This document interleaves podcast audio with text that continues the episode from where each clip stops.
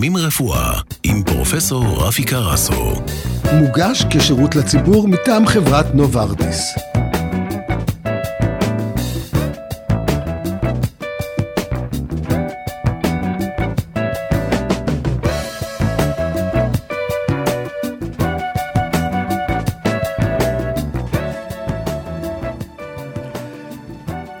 מקדימים רפואה, כן, כאן רפי קרסו, ואנחנו נעסוק היום בפסוריאזיס, מחלת העור, ואיתנו מתארחת אצלנו באולפן דוקטור יוליה גרינשפון ולדמן, שהיא רופאת עור בכירה בבית החולים סורוקה. שלום לך דוקטור ולדמן. שלום. ספרי לנו קצת, מהי פסוריאזיס? איזה מחלה זאת? פסוריאזיס זה אחת המחלות הוותיקות ביותר, זאת אומרת, אם אנחנו נסתכל, האזכורים הראשונים לפסוריאזיס יש עוד בימי התנ"ך, ואנחנו רואים את זה, ומאז עברו שנים, ודי היינו קצת סטטיים במקום, במה אנחנו יודעים, ומהפכה התחילה בסוף מאה הקודם, בשנות ה-תשעים, שהתחלנו להבין שזה לא רק מחלת עור, וזה לא בעיה באיך שתאים מתחלקים בעור, אלא זה בעיה במערכת החיסונית שמובילה לשינויים בעור ובמערכות נוספות. כלומר, זאת מחלה שאפשר להגדיר אותה כמחלה אוטואימיונית, שבה הגוף תוקף את עצמו?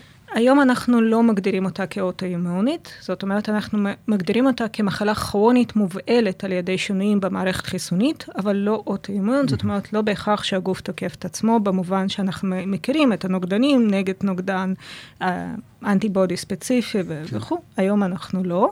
מה שכן, היום אנחנו יודעים שלעומת הקונספט שהיה שייך מאות שנים, שזה מחלת עור בלבד, עם קצת פה ושם מעורבות, מפרקים. היום אנחנו יודעים שפסוריאזיס היא מחלה סיסטמית. כלומר, מחלה של כל הגוף? מחלה של כל הגוף, עם עור כאיבר שהוא בדרך כלל מגיש את המחלה, הוא הכי חולה, ובדרך כלל גם חולה ראשון, אבל לאחר מכן מצטרפים עוד מערכות. השכיח מביניהם זה המפרקים. אנחנו מדברים לפי המחקרים שונים בין עשרים עד ארבעים אחוז מכלל מטופלי פסוריאזיס יסבלו בשלב כזה או אחר מדלקת מפרקים. ועוד מערכות נוספות, ששם אנחנו כוללים מערכת הריאות שלנו, מערכת הלבבית שלנו, כל מה שנקרא מטאבוליק סינדרום, שזה השמנה, שזה יותר לחץ דם, וגם היום אנחנו יודעים שבעצם או הרבה פעמים מנבא את המהלך המחלה גם במובן הסיסטמי, זאת אומרת, כמה שהמחלה קשה יותר בעור, ככה היותר סיכוי שאיברים נוספים יצטרפו. ייפגעו. הצטרפו. כן. עכשיו, מה רואים על פני האור? מה הם הסימפטומים של האור? בגדול, בפסוריאזיס, אם אנחנו שואלים רופא אור, אז הוא יתחיל להסביר על כך שיש חמישה סוגים וסוג שונה. אבל בוא נלך על מה ששכיח ומה שאנחנו מכירים, שזה בדרך כלל מן נגעים, אנחנו קוראים לזה רבדים, או פלקים, תלוי בעובי, אדם, אדומים, עם קסקסת, שהיא קסקסת די אופיינית, אנחנו קוראים לזה כסופה, והיא לא מותרת בקלות, לא מוסרת בקלות. הקסקסים בצד הכסף? כסף, שהם די דבוקים, המיקומים השכיחים, ששם גם אנחנו תמיד מחפשים אותם, זה מפרקים גדולים, זה מרפקים וברכיים, בערך שליש מהמטופלים תהיה גם מעורבות קרקפת, בתחילת המחלה, בשני שליש במחלה ותיקה יותר תהיה מעורבות קרקפת, זאת אומרת, תמיד צריך לבדוק, ולא מעט מטופלים סובלים גם מעורבות של איבר המין, שהרבה פעמים בגלל שזה אזור מוצנע ולא כל כך נהוג לדבר על זה, אז אם אנחנו, אנחנו הרופאים לא נשאל, אז לא המטופל, נקבל תשובה. המטופל לא יציין. וחבל. לא ינדב את התשובה מעצמו. לחלוטין, לחלוטין. כן. עכשיו, המחלה כואבת, כולם שואלים, המחלה וחשוב להעביר, המחלה מדבקת? או לא מדבקת. זה מה שחשוב להעביר למאזינים שלנו. חד משמעית, המחלה לא מדבקת, וזו שאלה שאני תמיד מודה כששואלים אותי, כי יש לי הזדמנות לענות על זה ולהגיד, חד משמעית לא מדבקת. הבעיה שהמטופלים מאוד סובלים מהסטיגמות ש- שקיימות, ולא פעם ולא פעמיים, לפעמים זה גם מגיע לתקשורת, המטופל ש... שלא הוכנס לאיזשהו מקום ציבורי, ונדרש להציג אישורים רפואיים כאלה ואחרים, על כך שהוא יכול להיות בבריחה, יכול להיות במקום ציבורי אחר, חד משמעית אין לזה הצדקה, המחלה לא מדבקת. מבחינת כאב, היא בדרך כלל לא כואבת, אלא אם יש מעורבות סיסטמית, זאת אומרת, מעורבות מפרקים. אלא אם יש דלקת פרקים שהיא חלק מהמחלה, לדבר על זה עוד מעט. רוב הנגעים בעור הם אכן מגרדים. ומי כמוך יודע שתחושת גלת וכאב זה משהו שמאוד אינדיבידואלי, מאוד משתנה מבין אדם לבין אדם, אז... מה הגורם שלה? יש פה מרכיבים גנטיים, יש פה מרכיבים סביבתיים, מה, ממה היא נוצרת? בדרך כלל ברפואה, כשאנחנו לא יודעים שיש גורם מסוים, אז אנחנו קוראים לזה פוליגונלי, זאת אומרת שיש הרבה. הרבה מאוד גורמים, כן. אז התשובה היא כן. הגנטיקה משחקת תפקיד. אנחנו בערך בשליש מטופלים מוצאים קרוב משפחה כזה או אחר שסובל מפסוריאזיס, אבל תמיד שבא אליי מטופל ואני אבחן פסוריאזיס, ואומר לי, אבל אין לי אף אחד במשפחה, אני אומרת לצערי זה לא שולל. אז גנטיקה היא חשובה, אבל לא בהכרח נחוצה. מבחינת הגורמים, הטריגרים, מה, שמפ... מה שמתחיל את המחלה ומה שיוביל להתקפים הבאים. מה שיכול גם לגרום לה לפרוץ? לפרוץ וגם בהתקפים הבאים להיות חמורים יותר, זה קודם כל לחץ נפשי. סטרס. סטרס, שזה נכון להרבה מחלות, אבל פסוריאזיס אחד המחלות המובילות בזה. אנחנו ממש ברוב המטופלים יודעים את האירוע, איפה זה התחיל, ממש אפשר לשים על זה אצבע. אישון, בהרבה מובנים או מתחיל או בדרך כלל מחמיר את המחלה, ויש סוג מסוים של פסוריאזיס, מה שנקרא גוטטה פסוריאזיס, שהוא קשור לדלקת גרון חיידקית, שנגרמת על ידי סטרפטוקוק. זה הגורמים העיקריים לאו התפרצות או החמרת המחלה. מה שכיחות המחלה? היום אנחנו מדברים בערך שלושה אחוז מכלל אוכלוסיית כדור הארץ סובלת מפסוריאזיס. מבחינת ה... פיזור מ-אפס עד מאה ועשרים, זאת אומרת, המטופל הצעיר ביותר שטיפלתי בו זה תינוק בין שישה חודשים, והמבוגרים גם יש שמונים פלוס, אבל מבחינת השכיחות יש שני פיקים של המחלה. הפיק הראשון הוא סביב גיל עשרים עד עשרים וחמש, אז אנחנו רואים יחסית הרבה התפרצויות סביב השירות הצבאי, והפיק השני סביב גיל חמישים עד חמישים וחמש. למה? אין לנו תשובה, אבל זה השני הפיקים להתפרצויות של המחלה. במי פוגעת יותר, בנשים או בגברים?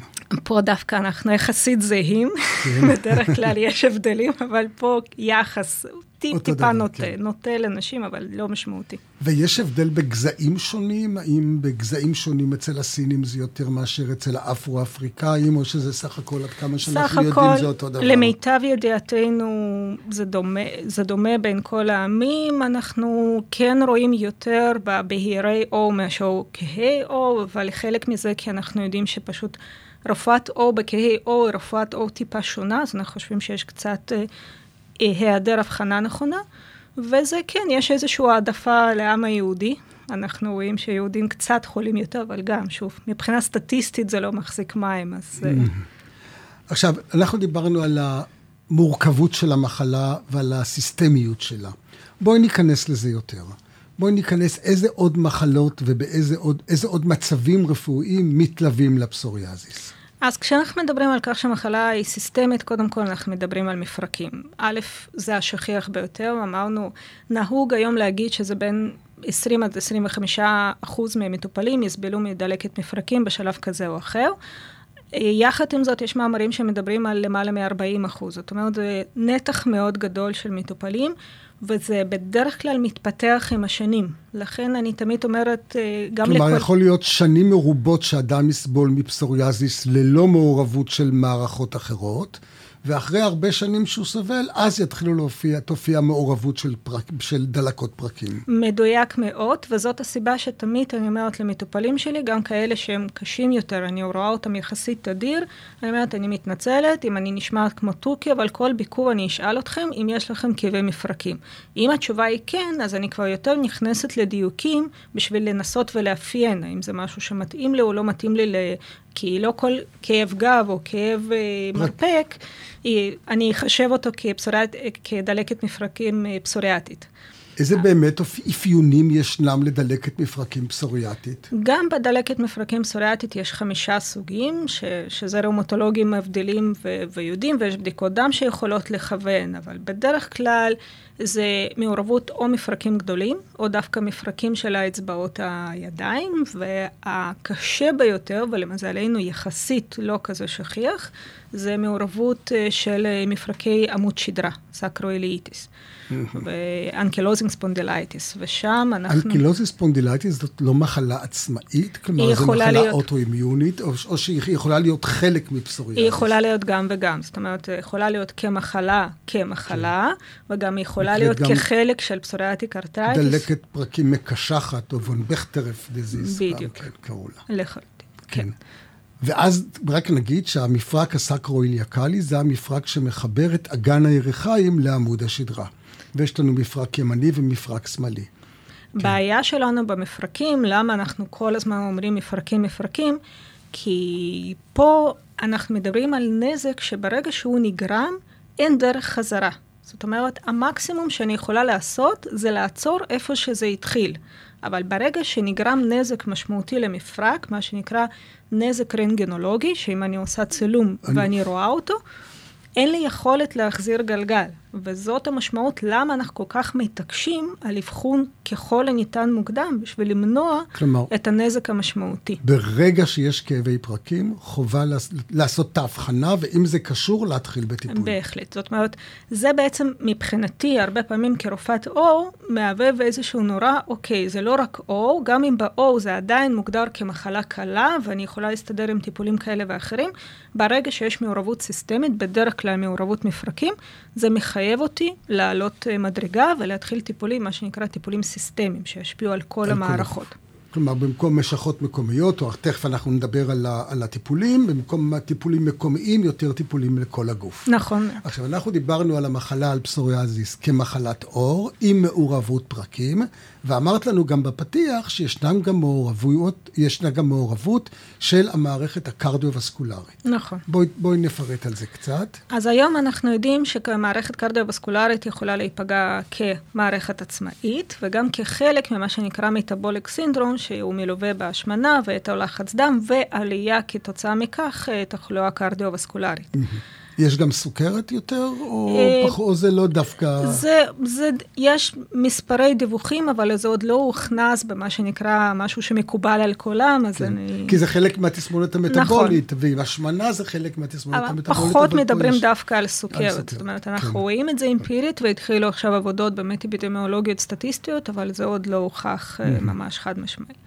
אז לגבי תחלואה קרדיו-וסקולרית, מה שחשוב לזכור, שמתאפיינת בכך שהיא צעירה יותר, זאת אומרת, אנחנו מדברים על כך שאנשים הרבה יותר צעירים שחולים בפסוריאזיס עלולים לחלות לפתח. במחלה קרדיו-וסקולרית, וגם מי שחולה, חומרת המחלה היא הרבה יותר קשה. זאת אומרת, בערך פי שתיים הסיכוי שבן אדם בן שלושים יחלה במחלה קרדיו-וסקולרית, עם פגיעה משמעותית בשריר הלב, מאשר בין שלושים ללא פסוריאזיס קשה.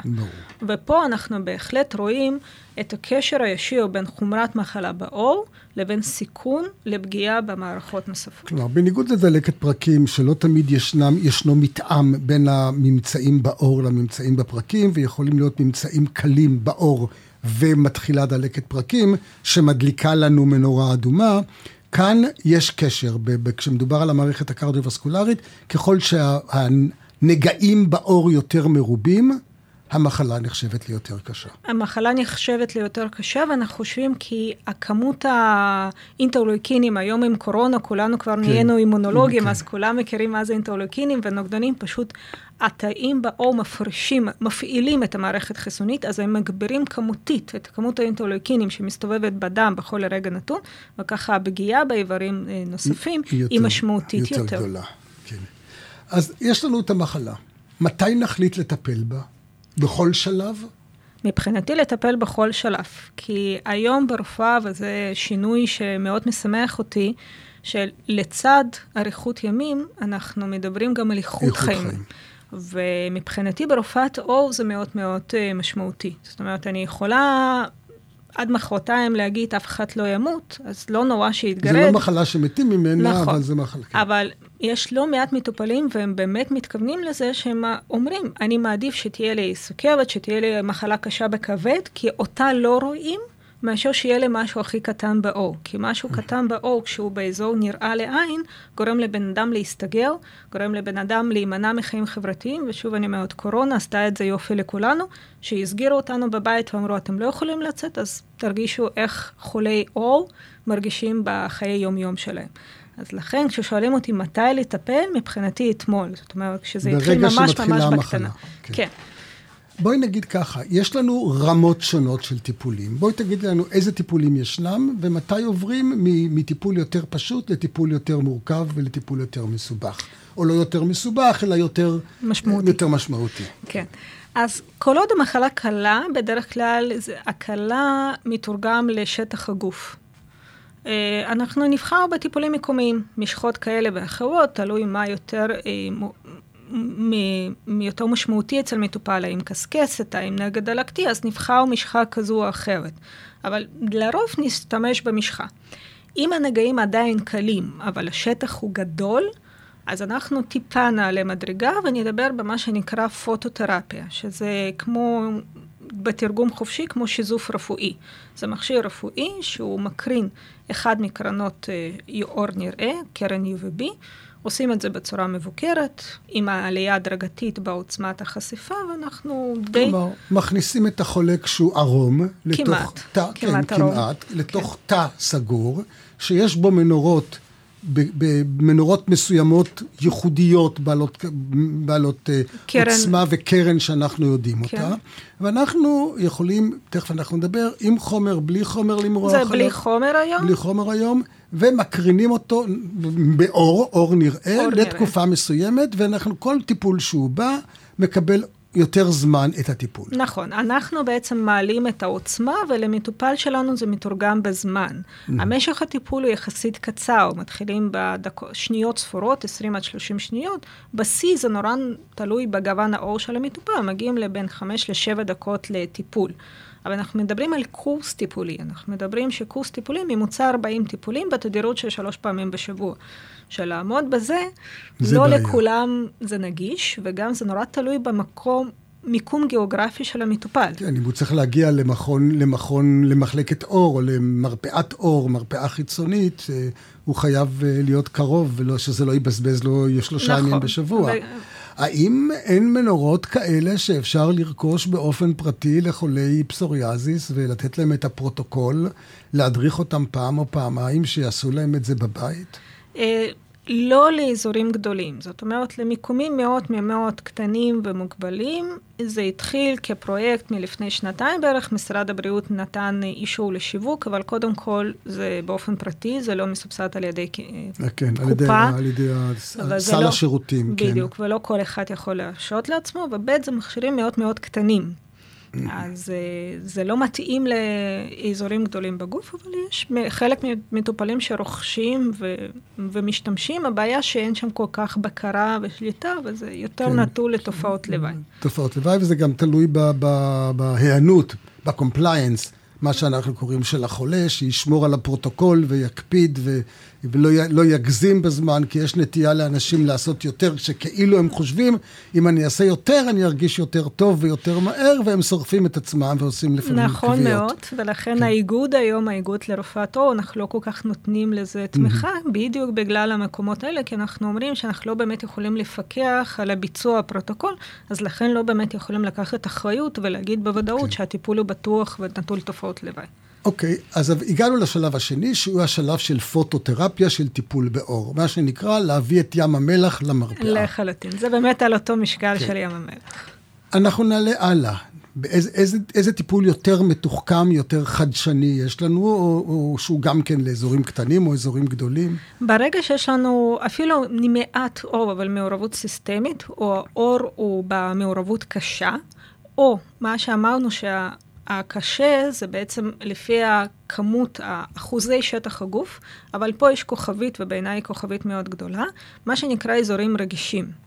זאת אומרת שאם יש לי מעורבות קרקפת, כפות ידיים, כפות רגליים, פנים, או אזור גניטלי, אזור איבר המין, זה ישר מקפיץ אותי למדרגה, למעורבות לפחות בינונית עד קשה. כי האזור הזה, אומנם מבחינת שטח הגוף, הוא אולי אחוז אחת, אבל המשמעות שלו לאיכות חיים של המטופל היא משמעות הרבה יותר גדולה. אז לכן זה בעצם מאפשר לי ישר להעלות עוצמת הטיפולים, או לפחות להציע למטופל ולהסביר את הרציונל. ואז איזה טיפולים יש לנו? אם אנחנו מחויבים ללכת לפי הסל, אז יש לנו את הטיפולים הוותיקים יותר, שיש לנו את הנגזרות של ויטמין A, שזה הטיפול ניאוטיגזון, שהוא בעיקר מתאים לגברים, למה לגברים? כי זה טיפול שהוא נכון להיום נחשב לטיפול הכי טרטוגני, אסור בהיריון, וברגע שאני בטעות, וזה לגמרי בטעות, נותנת לאישה שבגיל פוריות, אפילו כדור אחת, שלוש שנים לאחר מכן, אישה לא יכולה להיכנס להיריון. לכן מבחינתי הטיפול הזה הוא מתאים לגברים. נשים בקבוצות מאוד מאוד מסוימות. או לנשים אחרי גיל המעבר. נכון. לכן גם כשבאות אליי נשים ואומרות, תקשיבי, דוקטור, אני לא מתכננת, והכל אני מאוד תקשיבי, לתכנן לשלוש שנים זה לא משהו שאפשרי, אני לא מתעסקת עם זה. אז זה טיפול אין גברים, ויש לנו שני טיפולים אפשריים נוספים, שזה מטוטרקסט וציקלוספורין, שזה טיפול... טיפולים שמדכאים את מערכת החיסון באופן, נכון. כלומר טיפולים קלאסיים, גם למחלות ראומטיות וגם לכל מיני מחלות אוטואימיוניות או אחרות. נכון, זה משהו שבעצם אנחנו מסבירים תמיד למטופלים, כי הם מאוד נבהלים, הם הולכים, קוראים, אומרים מה, זה כימותרפיה, זה מתחום אונקולוגיה, ואני מסבירה... זה מסרטן וזה... נכון, שזה כמו הרבה תרופות, זה נורא תלוי בתדירות ובמינון שנותנים, אז ההשפעות הן שונות, וזה כמו שאתה אמרת, זה טיפולים כבר למעלה מ-ארבעים שנה שאנחנו משתמשים בהם בתחומים שונים, ככה שמבחינת הניסיון ש- שצברנו, הוא ניסיון מאוד עתיר ועשיר, ואנחנו יודעים גם לעקוב ולדעת לשים אצבע איפה אנחנו צריכים להפסיק. ברגע, שני קווי טיפול סיסטמיים, שאחת מהם זה בהחלט נחשב פוטותרפיה, ואחת מהם זה כדורים, שחלק מהטיפולים ניתן גם לשלב, כמו לדוגמה, ניאוטיגזון פלוס פוטותרפיה אפשר לתת במקביל. כן. ברגע שנכשלנו בטיפול הזה, או שמבחינת סבילות המטופל לא הלך, הוא פיתח תופעות לוואי, אז אנחנו בעצם מורשים לעלות למה שעשה את המהפכה בתחום הפסוריאזיס, זה מה שנקרא טיפולים ביולוגיים.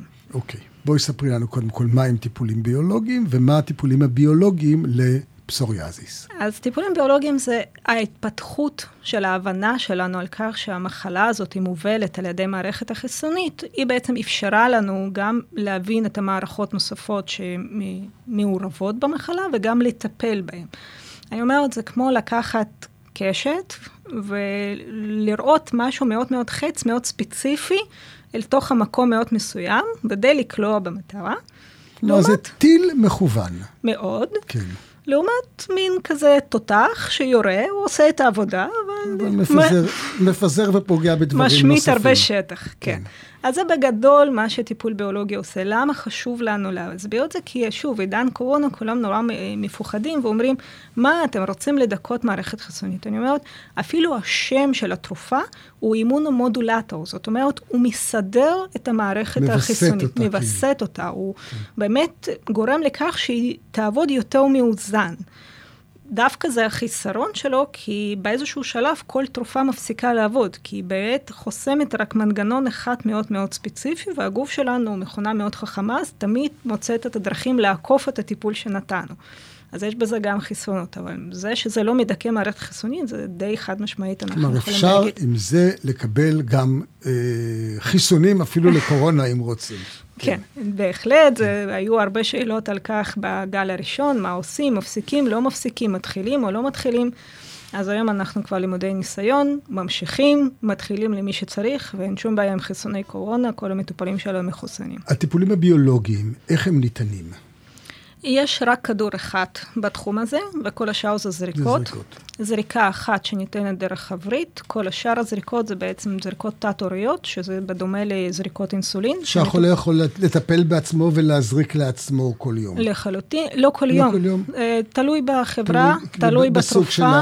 יש תרופות שניתנות אחד לשבועיים, שזה הכי תדיר, עד אחד לשלושה חודשים, שזה באמת שיפור חיים, זה ארבע זריקות בשנה, זה... אין, אין להשוות מבחינת איכות החיים של המטופל. מה תופעות הלוואי של אותן, אותן תרופות? הרי אנחנו יודעים שתרופות הלוואי הן קיימות, אבל הן נדירות. ואם יש תופעת לוואי, אפשר להפסיק את התרופה. אנחנו... כלומר, אתה לא מתחתן איתה. לגמרי. כן. קודם כל, אנחנו תמיד עוקבים. זה גם תלוי מאוד. בגדול, יש לנו ארבע קבוצות של מה שנקרא תופעות, תרופות ביולוגיות, אז תופעות מתחלקות לפי הקבוצות. בגדול, אם זה מדובר על זריקה, חלק מטופלים יכולים להגיד על כך שבעת הזרקה מרגישים קצת תחושה אי נעימות, כאב שחולפת נורא מהר, גם בדרך כלל מזרקה לזריקה זה חולף.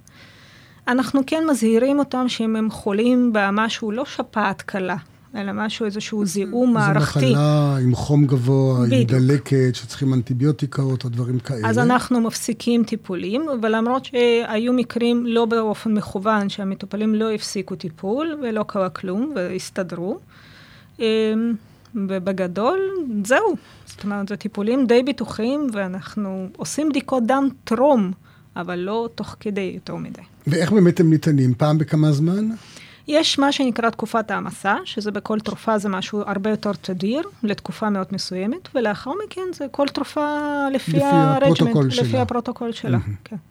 כן. ותוך כמה זמן אנחנו רואים את השיפור במצב של האור, וגם של הפרקים, אם זה משפיע, כמו שצריך להשפיע? גם פה זה נורא תלוי באיזו תרופה אנחנו נבחר, וזה גם הרבה פעמים השיקול שאנחנו מפעילים, כששואלים אותי איך את בוחרת תרופה, אז חלק מהשיקולים זה מהירות התגובה. אז איך את בוחרת תרופה?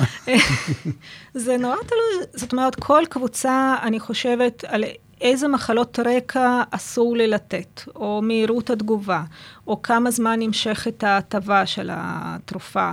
לפעמים גם התדירות המתן היא משמעותית. נגיד, אני בהכשרתי גם רופאת עור ילדים.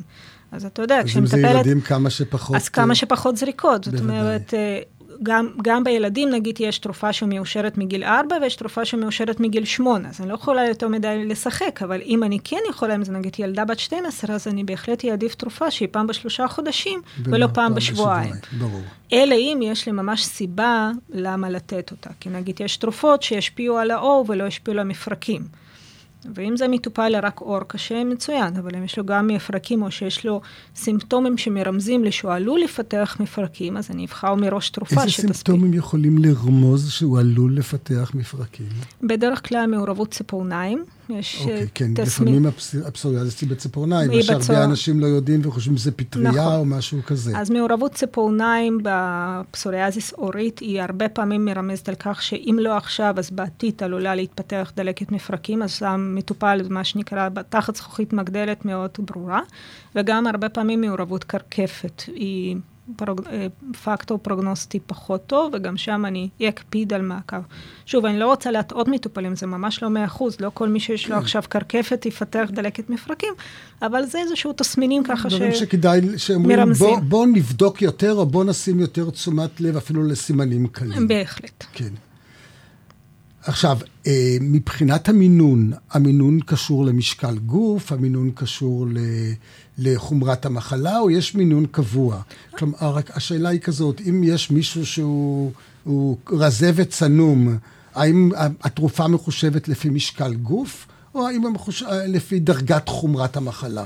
היום כמעט ולא, זאת אומרת, הייתה לנו תרופה שהיום כבר כמעט ולא בשימוש, שהייתה מחושבת מתחת ל-תשעים קילו ומעל תשעים קילו, mm-hmm. והיום זה לא, זה מינון אחיד, ונעשו מספר מחקרים בתרופות החדשות שהם ישבו דווקא לתרופה ישנה ויראו שאין הבדל ביעילות במשקלים שונים. Mm-hmm. לפעמים בתרופות היותר ותיקות אנחנו מצמצמים את המרווחים שאנחנו נותנים את התרופה, בשביל להגיע לתוצאה יותר טובה, אבל לרוב אנחנו לא משנים מינון. המינון מותאם לילדים, כי שם אנחנו מדברים במשקלים הרבה יותר משמעותיים לקטנים. כן, ודאי.